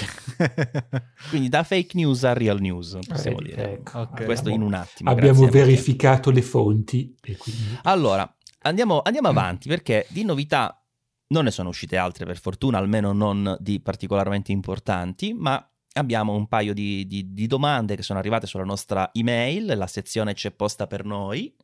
C'è posta per noi. Hai visto che serve il video? Purtroppo senza eco. Il video è servito perché ho, fatto, ho indicato Max, così ha saputo che doveva fare subito lo stacchetto. Quindi due domande dicevo, vi ricordo la nostra email info-pixelclub.it se volete scriverci, fare le vostre domande, fare osservazioni e quello che volete. E in più c'è anche un, un altro modo per contattarci, perché noi bravo, bravo, a- bravo. abbi- abbiamo il nostro canale Telegram che è comprensivo di chat. Quindi adesso quando scriviamo le nostre, stro- eh, le nostre notizie interessantissime sulla fotografia, potete commentare le nostre notizie eh, sul chat del canale Telegram chiocciola pixel club underscore live. Fantastico. Ah, Oh. E vi ricordo che tutte queste cose le troverete, se mi ricordo di metterle, nelle note di questa puntata, ma, ma ce la posso fare, ce la posso fare. Quindi c'è posta per noi. La prima domanda è di Roberto, che è un fotoamatore appassionato di astrofotografia di paesaggio e qui proprio io sono una capra totale, quindi so già che dovrà rispondere Mathieu, che io ci capisco una mazza. Eh, ha un corredo Nikon che tra l'altro vedo molto utilizzato tra chi fa questo tipo di fotografia, probabilmente ci sarà una correlazione, non credo che sia un caso. Eh, lui ha attualmente una 7, di 750 con vari obiettivi e ha provato la, la Z50, quindi mirrorless, che eh, usa sua moglie e si è deciso a fare il passaggio quindi dal, dalle reflex alle mirrorless. Sta considerando la Z6 non la Mark II proprio perché in questione, da, dal punto di vista economico credo stia valutando anche una, una spesa insomma un pochino più contenuta. La Z6 adesso si trova a prezzi molto molto contenuti soprattutto se uno trova un usato può, può fare davvero un ottimo affare. E, e, quindi lui la domanda che faceva tra le altre cose a parte la Z6 quindi di questo passaggio dal punto di vista fotografico era anche eh, concentrata sul discorso di XQD e quindi delle memorie perché come sapete sono molto più costose delle schede SD eh, per dirti una veloce da 64 GB di XQD di Sony costa 150 euro quando un SD veloce da 64 GB eh, la compri per la metà sostanzialmente no? E quindi eh, si chiedeva se invece a quel punto gli poteva convenire addirittura prendere la Z62 quindi andando a spendere di più in fase d'acquisto per tenersi le schede perché nella Z62 vi ricordo che c'è il doppio slot dove uno è SD quindi avrebbe questa possibilità e quindi, a parte il discorso ecco, complessivo, cioè se il gioco vale la candela, si chiedeva anche quale delle due soluzioni poteva essere più interessante. Voi che ne pensate? La prima cosa da capire è che lui parla di, com- di, parla di, di comprare qualche scheda eh, CF Express o XQD, eh, nel caso prendesse anche la Z6. Ora, le schede sono abbastanza care, adesso guardavo prima su Amazon, comunque da quel che vedo non te la cavi con meno di 150-200 euro. Eh, per cui insomma, se tu sei abituato a usare magari avere due schede o anche tre, diventa poi insomma un, una spesa non da poco. Più 50 euro minimo per il lettore. Eh? e poi anche il lettore, bravissimo. Per cui non è una spesa da poco. Quindi forse da questo punto di vista Z62 uh, e tenere le schede SD forse, forse può essere la, la scelta migliore, anche perché comunque Nicola ha fatto questo passo, mezzo passo falso, se vogliamo, con la, la, la, prima serie, includendo solo uno slot XQD, adesso hanno messo anche lo slot SD, eh, e anche è probabile che eh, futuri modelli continueranno a adottare almeno o il doppio formato, comunque, comunque terranno queste schede SD, visto che insomma internet si è, si è indignato quando è uscita la Z6, la Z6 è solo con uno slot XQD, quindi quindi, insomma, diciamo che un po'... Se e si sono indignati a giusta ragione. No, dai, a giusta, no, giusta, giusta, no, a giusta ragione. No, che dico, no, vuoi metterne uno, mettimi una no, SD. Esatto, cioè... infa- infa- infatti hanno, hanno, hanno, poi corretto il tiro, insomma. Per cui, eh, diciamo che la, co- investire sull'XQD eh, potrebbe essere una cosa che poi va a finire che cambi nuovo fotocamera, alla fine questi XQD non sai più cosa fanno, puoi provare a venderlo ovviamente, però sicuramente un po' ci rimetti. Tra l'altro non sono morte le XQD, perché mi pare che adesso siano praticamente sono state integrate... CF Express, sì, sì, cioè sono uguali dal punto di vista di utilizzo, ma sì. Um, quindi questo è il primo, uh, la prima cosa su cui valutare. Ovviamente se parliamo di prendere solo una scheda XQD e trovi una Z6 usata a un buon prezzo, allora sicuramente risparmi rispetto a prendere una Z6 per cui puoi anche tenerti le tue schede SD e poi puoi anche provare a capire eh, con un negozio che, che, tipo di deal ti possono, insomma, che, che, che, offerte possono anche fare da questo punto di vista. Però, eh, ripeto, se parliamo di più schede uh, CF Express da comprare, insomma, preparati una spesa non da poco. Sulla qualità, uh, Result ISO la Z6 è ottima, a mio avviso, la Z6 II in ogni caso avrebbe lo stesso sensore. Un'altra possibilità è la Z5, che è un po' più entry level come corpo, Uh, però insomma dato che comunque a Roberto non interessa se ho letto bene il discorso dell'autofocus se non sbaglio la Z5 è un sensore che comunque deriva da quello della D750 non vorrei dire una castroneria però comunque in ogni Io caso me ero proprio dimenticato che esistesse la Z5 eh, vedi vedi eh. cioè eh, Esiste, esiste, anche una Z5. Se lo, se lo... Ah, tra l'altro, posso dire una cosa: Vai. do un input a Roberto di guardarsi il, um, la recensione della Z6 del, di DP Review perché, se ricordo bene, avevano evidenziato che um, aprendo le ombre portava un po' di bending. Uh, Z7. Z7 Sì, erano Z6? sì, sì, Ah, Z7. ok, basta. Mi, mi ha subito ucciso la- il Pam. tip. Mattia. Bom, secco. Va bene. Eh, sì, sì, la Scherzavo. Z7 ha quel problema, la Z6 no, anche perché il sensore della Z6 è un sensore Sony praticamente, insomma, quindi molto simile anche come resa la 7 Mark III. E quindi insomma, fondamentalmente per me è solo un discorso di, di budget, di conti, eh, capire qual è la, la soluzione più, più economica. Adesso la Z6 II, se non sbaglio, in Italia si trova, eh, sta sopra i 2000 euro, se non ricordo male, quindi sicuramente una spesa non da poco. Però ti tieni le schede, eh, volendo sono poi schede SD che, che puoi usare anche sulla Z50, quindi può anche aver senso insomma avere lo stesso Tra le altre cose, la formato. Z62, Mattia, se non dico un'altra castoneria, mi pare che a parte il secondo slot abbia questo secondo processore per migliorare le performance, però lui dice, per esempio, per me è poco importante l'autofocus, quindi praticamente esclude una delle poche cose per cui ci potrebbe essere eventuale miglioramento. Insomma. Sì, quindi per quello che leggo, secondo me la Z6 ha senso, c'è solo questo problema delle schede che può essere un problema non da poco. Eh, prova a considerare la Z5, per la Z5 oltre a comunque costare meno anche nuova, eh, non hai il problema delle, se non sbaglio, ha due slot SD la Z5, quindi forse, forse, considerando che il sensore credo che non è esattamente lo stesso della Z6, ma comunque sono sempre 24 megapixel, se non ricordo male, se vado a memoria, e comunque mi sembra che sia un sensore se non è proprio quello della D750 è comunque una versione un po' aggiornata quindi non credo che dal TISO eh, vada troppo male. Eh, ti consiglio comunque di verificare perché non l'ho provata personalmente però eh, la qualità fra Z6 e Z5 dovrebbe essere simile se non quasi uguale e spendi meno non hai problema di non devi pensare alle schede e forse risolvi il, il tutto Confermo 24 megapixel 24 comunque. sì Forse, forse nella, nella Z5 non c'è la stabilizzazione sul sensore, è possibile? Eh, fammi, fammi controllare Grande professionalità, eh? Da Eh, notare, sì, Roberto, eh, che sì, eh, sì, ci siamo informati molto bene prima di registrare questo podcast, in modo tale da sapere tutto prima. Tra l'altro lasceremo tutto questo momento di pausa in modo tale che si Sì. possa ascoltare quanto siamo lenti Sì, comunque se lui, fa, se lui fa, veramente astrofotografie non se ne fa niente Allora, Not BSI, te lo confermo, l'ho trovato io. non ce l'ha? Non ce l'ha la, Non ce l'ha. la, la Nikon No, è vero, Z5. sì, in effetti perché in effetti costa meno, qualcosa devono togliere. Poi eh, se Roberto, come dice, fa probabilmente ehm, eh, paesaggi e astrofotografia, non... Gli frega poco, cioè, diciamo, la fotografia te la metti sul cavalletto, per cui... e via. Va bene, va bene. Direi che Roberto ha avuto, spero, una risposta abbastanza esaustiva. Poi alla fine lo Confusa sapete come funziona. semplice. Confusa, sì, confusa, sì, Confusa, purtroppo. No, la verità è che poi alla fine, per quanto uno possa dare delle indicazioni, deve essere sempre poi la persona che fa l'acquisto a scegliere, sia perché così è più tranquilla, insomma, di aver fatto una scelta consapevole, ma anche perché poi nel dettaglio le sue, le sue necessità le sa sicuramente meglio di noi, insomma, no? Noi possiamo capire qualcosa un po' da quello che dice, ma ovviamente non tutto.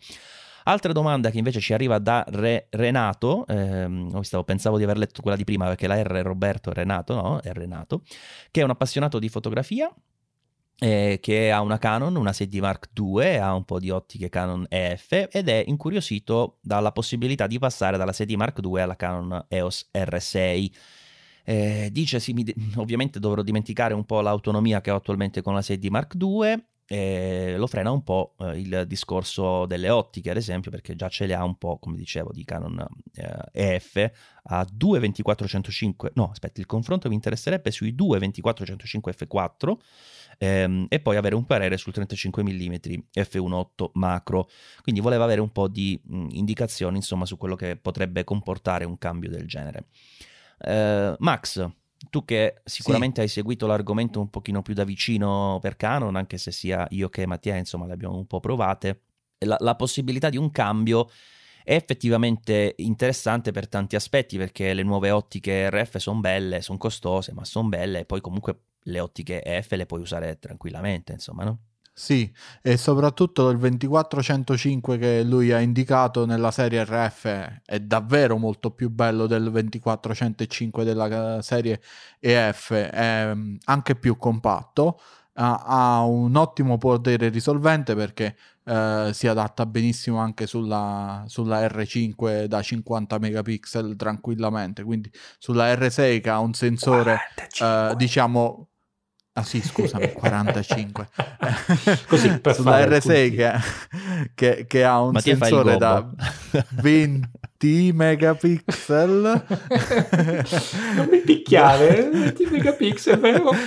L'ha detto con un po' di timore sì. questo 20 megapixel. 20 megapixel dovremmo, dovremmo, andare decisamente benissimo. Il 35 f1.8 macro ISSTM io ce l'ho, è un'ottica che eh, mi piace, è un po' lento con l'autofocus, però ha un, un macro discreto e soprattutto non è molto costosa e il suo lo fa eh, proprio solo l'autofocus non tanto mi piace di quella lente che pure Uh, è lentuccio, dai, è un po' macchinoso, ma forse più per via dell'elevata escursione che deve fare visto che comunque un po' di macro ce l'ha, quindi... Poi per essere STM è troppo rumoroso, sta cosa io non l'ho mai capita, sì. perché associavo STM a silenzioso anche, cioè lo so che non significa silenzioso la S, però eh, nell'insieme di solito gli obiettivi STM erano anche silenziosi, invece questo è un po'...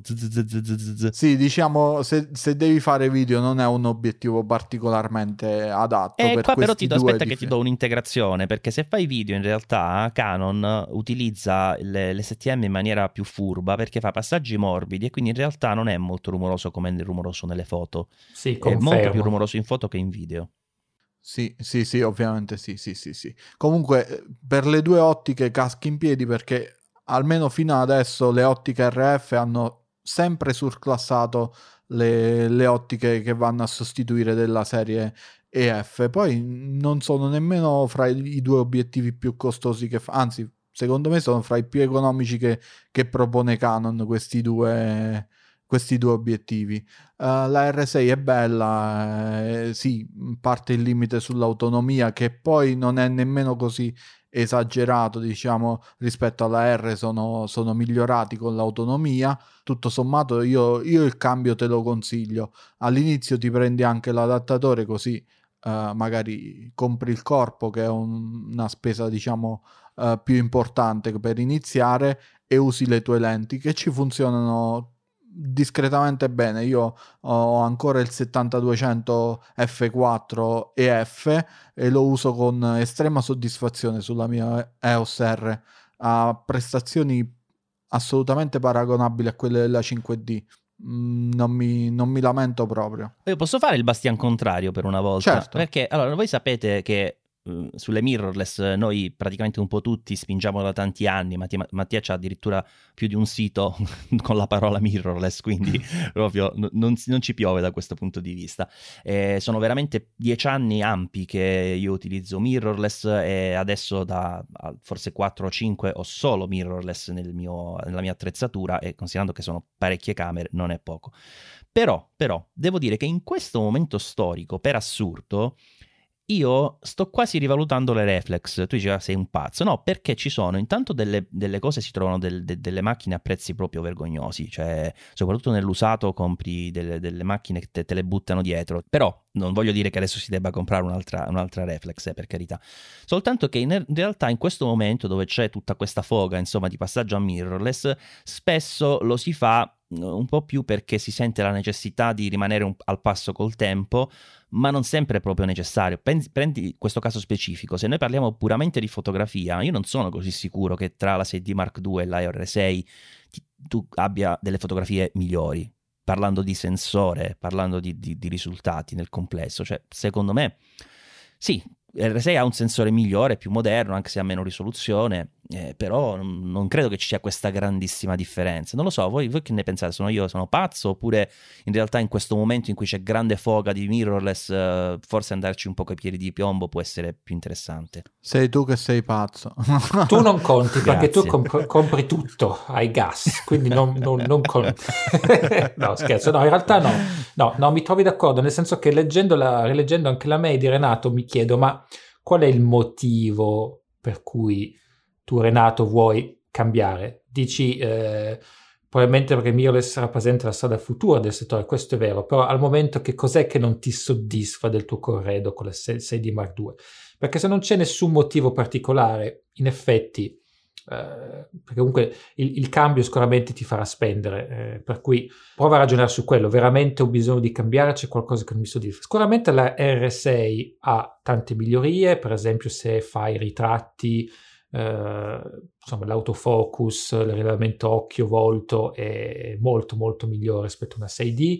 Eh, sulle ottiche, io tra l'altro ho, abbiamo proprio confrontati due 2405, l'FRF, l'RF effettivamente è migliore eh, dal punto di vista ottico, non è una differenza bianco e nero, ma c'è sicuramente uh, diverse piccole migliorie. Il 3518 macro a me piace molto, personalmente lo uso quasi sempre con la RSE per fotografare mio figlio. Quindi, cioè, da un lato verrei a dire, guarda, sì, uh, la RSE è una macchina che uso, è un, è un bel cambio, fallo, però allo stesso tempo forse, forse non ne hai bisogno. È vero che l'istinto di voler stare al spasso coi tempi eh, è, sempre, è sempre una piccola mosca che ci gira intorno, Uh, però non fare come Maurizio, non cascare nel, nel tranello del gas. Eh, per esempio, ti, ti, dico, io anche per esperienza personale, per questo famoso gas, ho fatto una fesseria, perché? Perché qualche mese, no, adesso sarà passato forse un annetto, io avevo un 1635 f2.8 Mark III eh, Canon, serie L, con cui mi trovavo benissimo, perché tra l'altro lo utilizzavo sia sulla EOS R con l'adattatore che sulla C200. Poi ho detto, ah vabbè, ma adesso Canon presenta le nuove macchine, quindi mi presenterà la, la R2, io starò benissimo perché risolverà i problemi della EOS R, passerò tutto il mondo a Canon, no? E quindi inizio a comprare ottiche RF, anche perché poi mi prendo pure la C70 per sostituire la C200, cioè me l'ho fatto un piano mentale. Dopodiché Canon se ne è uscita con R6 ed R5 che per quello che faccio io, dove c'è una grande componente video non vanno bene. E quindi sono rimasto fregato. Cioè adesso ho questo 1635 eh, RF che ho preso no il 1535 RF che ho preso per sostituire il 1635 che avevo prima e lo posso usare solo sulla Canon EOS R e sono rimasto fregato perché sulla C200 non lo posso usare e non sono manco sicuro se ormai devo tenermi Canon lato foto perché effettivamente la R6 per me non è stata la macchina che avrei voluto come non lo è stata la R5 quindi a meno che Canon non faccia una R2 in futuro che potrebbe interessare potenzialmente anche a Renato, cioè una macchina con le caratteristiche della R, quindi più risoluzione, ma anche tutti i vantaggi delle, delle nuove R, come maggiore velocità operativa, eccetera, eccetera, e sono rimasto un po' a metà. Insomma. E quindi veramente andateci piano, insomma, non fate come me, non siate anche voi eh, vittime del, della gas, eh, acquistate con consapevolezza, perché io sono quello che predica bene e razzola male in alcuni casi, devo dire, devo ammetterlo, sì. Però sai, quando sbagli puoi dire, vedi, ho sbagliato. Eh, sì, sì. no, poi guarda, chi è appassionato di fotografia, ma è anche appassionato comunque del, del mezzo di macchine fotografiche, lo siamo un po' tutti, e sempre, hai sempre, ma anche io ogni tanto... Sigma presenta un nuovo obiettivo, Canon fa questo, Nikon fa quell'altro, e dico, ah cavolo però quell'obiettivo, ah cavolo quel 3514 GM, cavolo quello. Però poi alla fine mi... Quale mi... questo? Matt, questo? Ah, vedi, Vado su Skype e disattivo il video. Maurizio mi ha appena fatto vedere un obiettivo di cui credo ce ne parlerà fra poco. Va bene, comunque Renato, spero che la nostra risposta sia esauriente, magari non è proprio quello che volevi sentire, ma speriamo che possa esserti utile. Quando uno ha la scimmia vorrebbe subito sentire qualcuno che dà da mangiare alla scimmia, non vuole sentire Esatto. quelli che, che- che invece dicono al contrario. Esatto. Renato già. compra, compra, compra, compra, compra, compra, compra. No, no, vabbè, se lui crede comunque in Canon, ovviamente vuole rimanere in casa Canon eh, e quindi fare anche il cambio di tutti gli obiettivi, eccetera, ovviamente la cosa in prospettiva ha senso. Io l'unica cosa dico di, di aspettare, lo ripeto per l'ultima volta, perché sia perché potrebbe uscire una macchina più, più interessante, io spero che esca una EOS R2, onestamente, o come la vorranno chiamare. Una vada un po'. R5.5. È una roba a metà tra la R6 e l'R5, bravissimo, proprio 5.5 sarebbe il nome fantastico. 5 e mezzo. Va bene, abbiamo finito con C'è posta per noi. Ehm, ci sono un po' di prodotti che, che abbiamo provato, ehm, qualcosa un po' di più, qualcosa un po' di meno. Io vi dico giusto due parole contate sul 35 mm f1.4 GM di Sony che ho ricevuto proprio ieri, perché l'ho ricevuto proprio ieri, quindi più di due parole non posso, non posso Ah, non dirvi. puoi fare la recensione Ah. completa. Purtroppo ancora no, ancora no. anche se comunque eh, mi hanno dato 10 giorni di tempo, io lo sto- mi sento male quando ho 10 giorni di tempo, perché tra le domeniche, i sabati e i tempi in cui sei impegnato in altro, praticamente potrò E provarlo. la zona rossa? Eh, bravo, praticamente potrò provarlo effettivamente molto molto poco, Eh, però devo dire intanto che mi ha stupito perché me, lo- me l'ero immaginato più grosso, invece anche sulla 7C, sì è grande sul corpo della 7C, ma comunque non è enorme insomma, è un obiettivo abbastanza... eh, è fatto bene insomma. E poi vabbè le caratteristiche fisiche le conoscete, il fatto che ci sia la ghiera che può essere senza click per uh, l'apertura o può essere con, con click, insomma, e vi dico solo una cosa perché un test che ho fatto appena mi è arrivato, eh, non ha la- l'aberrazione cromatica del 35 mm f1.8 perché in questi ultimi giorni mi sono fissato su sta cosa perché ho fatto un po' di foto con il mio 35 mm f1.8 e spesso mi capitava di avere un'aberrazione cromatica bestiale che non va via neanche con la riduzione automatica di Lightroom, quindi poi ti devi mettere tu manualmente a sistemarla, insomma è un po' una rottura. Ehm, E, quindi una delle prime cose che mi è piaciuta di questa lente che avevo sentito che fosse più precisa da questo punto di vista e quindi sul discorso aberrazione cromatica posso dirvi sì, si vede la differenza proprio eh, in maniera immediata insomma. E poi ovviamente farò tutti i test per quello che riguarda risolvenza, eccetera, eccetera. Comunque è un obiettivo che è passato dalla precedente puntata in cui ho detto l'ennesimo obiettivo, eccetera, eccetera, eh, in cui insomma non mi aveva convinto molto, è passato improvvisamente ad essere un obiettivo per me molto valido perché ho- in questo periodo proprio ho notato in maniera particolare i limiti del 35 mm f1.8 da quel punto di vista. E quindi sicuramente lo valuterò con una certa attenzione anche come probabile acquisto, sempre per la questione della gas di cui sopra, insomma. Matt, tu alla fine questo 15 mm di Nisi sei riuscito a, a venirne a capo? Sì, allora io me l'hanno. Cioè, allora, cominciamo a dire, mi è arrivata una coppia che purtroppo è un po' decentrata, nel senso che il- il- l'angolo sinistra, a sinistra è visibilmente più soft dell'angolo a destra. Eh, s- migliora una volta che chiudi a F8, però comunque una cosa che non, non dovrebbe succedere. Eh, mi è capitato in passato, se devo essere sincero, con anche altri obiettivi, eh, spesso diciamo i primi samples o quelli sia di preproduzione o magari primissimi che mandano alla, a- alla stampa ogni tanto ce n'è uno o due che ha, che ha problemi. Mi ricordo avevo avuto, avevo, avevamo provato un Laua qualche anno fa che è proprio l'angolo, eh, forse l'angolo a destra, quello che era proprio cioè, scuocato in maniera improponibile. Infatti ci hanno mandato una seconda copia, quindi io ho chiesto a Nisi una seconda copia per finire la recensione. Vediamo, adesso mi ha detto che mi faranno sapere. Le faremmo sapere. Le faremo sapere, quindi insomma no- non è un- una cosa che mi preoccupa troppo perché ripeto, anche insomma chi ha molta più esperienza come Nikon o Sigma ogni tanto hanno degli esemplari fallati e quindi voglio dire è una cosa che purtroppo capita.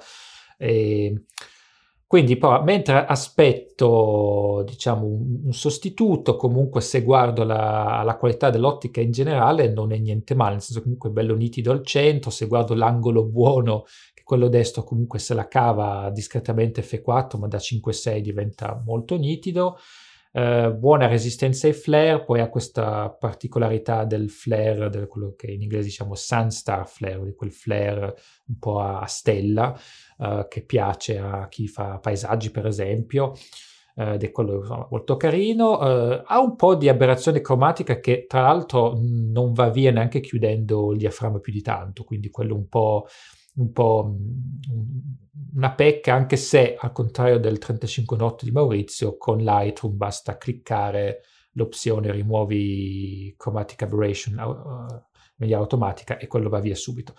Eh, eh, però precisiamo che non è che è solo il mio 35 no, ma io ho detto il tuo, poi è il tuo. No, però il mio pare soffrirne più del tuo. Sì, il tuo perché abbiamo eh. fatto dei test, abbiamo scambiato un po' di foto, il mio non sembra soffrire così tanto come il tuo, quindi...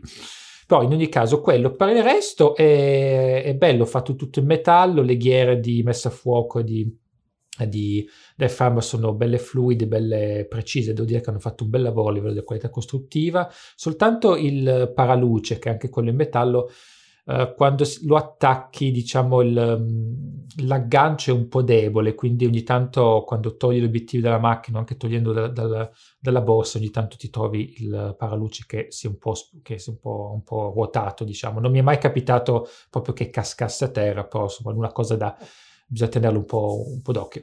Per il resto, eh, insomma, bisogna considerare che Nissi è un brand che fino adesso uh, conoscevamo tutti per i suoi filtri. Ottimi. Adesso questo ottimi filtri, tra l'altro io ho potuto provare il kit V5 Pro, se non sbaglio si chiama, qualche anno fa, ero veramente molto impressionato anche per la qualità costruttiva, il case che ti danno, insomma. Eh, questo è il primo obiettivo in assoluto che fanno, disponibile sia per il Sony E-mount ma anche per Nikon Z, Nikon Z e Canon RF disponibile anche per Fujifilm solo che ovviamente Fujifilm cambia l'angolo di campo diventa più un 22 mm da quel punto di vista devo dire che insomma non è niente male anche il prezzo è abbastanza di buon mercato quindi eh, direi che eh, lo, lo promuovo salvo verificare un secondo sample per essere sicuro che ci siano problemi con il discorso de, de, degli angoli.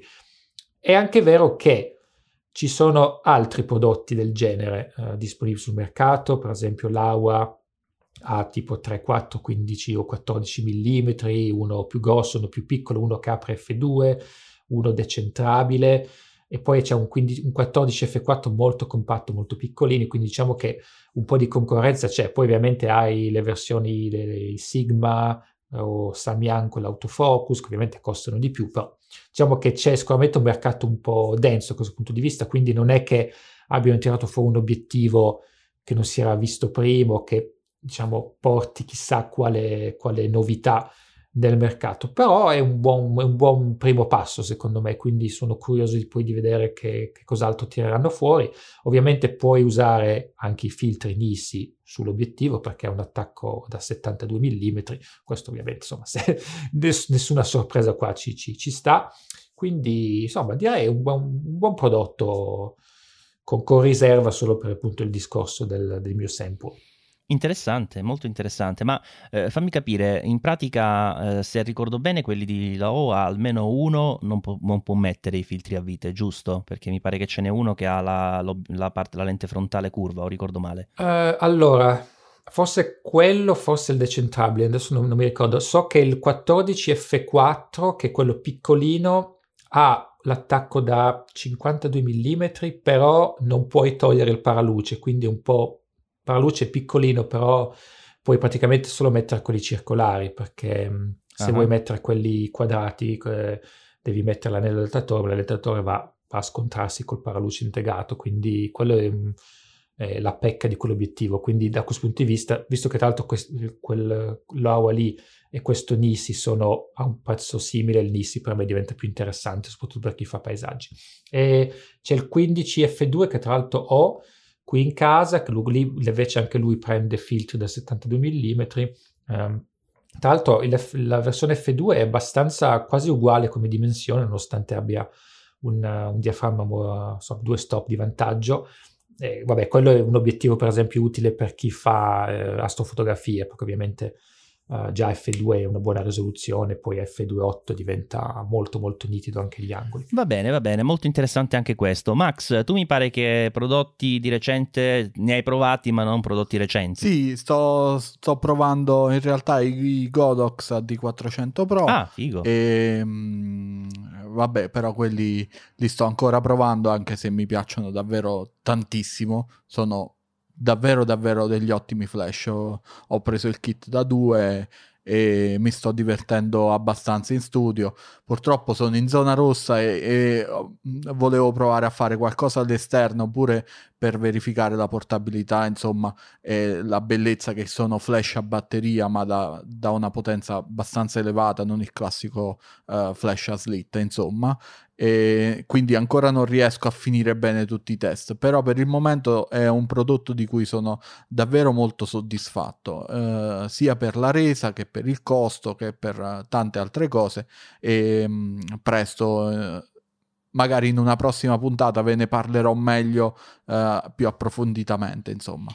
Tra l'altro tu avevi già una D200, no? Eh, ho sia la D200 che il V1. Ah, eh, okay. Sì, quindi sì, Come ho, sono già dentro casa Godox con un po, di, un po' di prodotti. Mi ricordo quando è stato forse due anni fa che tu mi parlavi di questi flash Godox, no? E io non, Sì. non capivo, non capivo perché dovevano essere interessanti. Invece devo dire che poi mi hai convinto a prendere la D200 e da lì poi ne ho preso un altro, poi ho preso anche io il V1 e insomma una volta che entri nel tunnel sono... di Sì, una diciamo comodità. che ci avevo, ci avevo visto giusto un paio d'anni fa quando avevo iniziato a analizzare e comprato i primi prodotti eh, ed effettivamente eh, adesso le, le cose stanno, si sta un po' eh, diciamo xiam- xiaomizzando nel senso che sta entrando in tanti ambiti diversi sempre riguardo alla fotografia però fa pure dispositivi audio sta, sta facendo tante altre cose. Se seguite l'account Instagram di Godox vi, vi viene, vi viene il mal di pancia perché esce un nuovo prodotto al giorno. E, e prodotti Al di giorno, ogni sì, tipo, sì. cioè monitor, Fi- via facciamo un monitor, poi una luce, luce continua, luce flash, tubi, pannelli, audio, madonna mia, se ne esce Però, Proba- diciamo- Probabile che ribrandino un sacco di Eh sì, roba. per quello sì, diceva io- sa- Massimiliano si sta un po' eh, xiaomizzando perché lo- Xiaomi fa un po' così, no? Prende, che poi si chiama Xiaomi, quindi xiaomizzando verrebbe il termine. Eh, che è pure più facile da dire eh, si stanno, stanno facendo da tanti anni loro fanno così, nel senso hanno il brand primario, ma poi mh, praticamente inseriscono nella loro famiglia tantissimi altri sottobrand. Ecco, però Xiaomi fa una, una cosa diversa perché spesso li lascia eh, autonomi, nel senso che lascia Sì, il marchio sì. originario, invece ci arriveranno anche loro probabilmente perché all'inizio poi. sì, a- all'inizio ricordo anche la serie tipo Smart Home che non c'entra un cavolo con questo podcast però la serie Smart Home di Xiaomi era Xiaomi adesso è Aquara per esempio Eh, tu i nomi eh, Akara, Akara si chiama. eh vabbè Aquara Poi c'è Akara. la Mija pure di Xiaomi, altra serie. non esiste più mi sa Ah sì? Sa perché quelli beh, si mangiano fanno dicono fa... vabbè sono multinazionali incredibili Comunque pensate che Godox eh, rilascia così tanti prodotti che se andate sul loro sito non ci sono tutti perché non fanno in tempo a metterli Ad aggiornare il sito. Davvero, non fanno in tempo ad aggiornare il sito, è pazzesca sta cosa.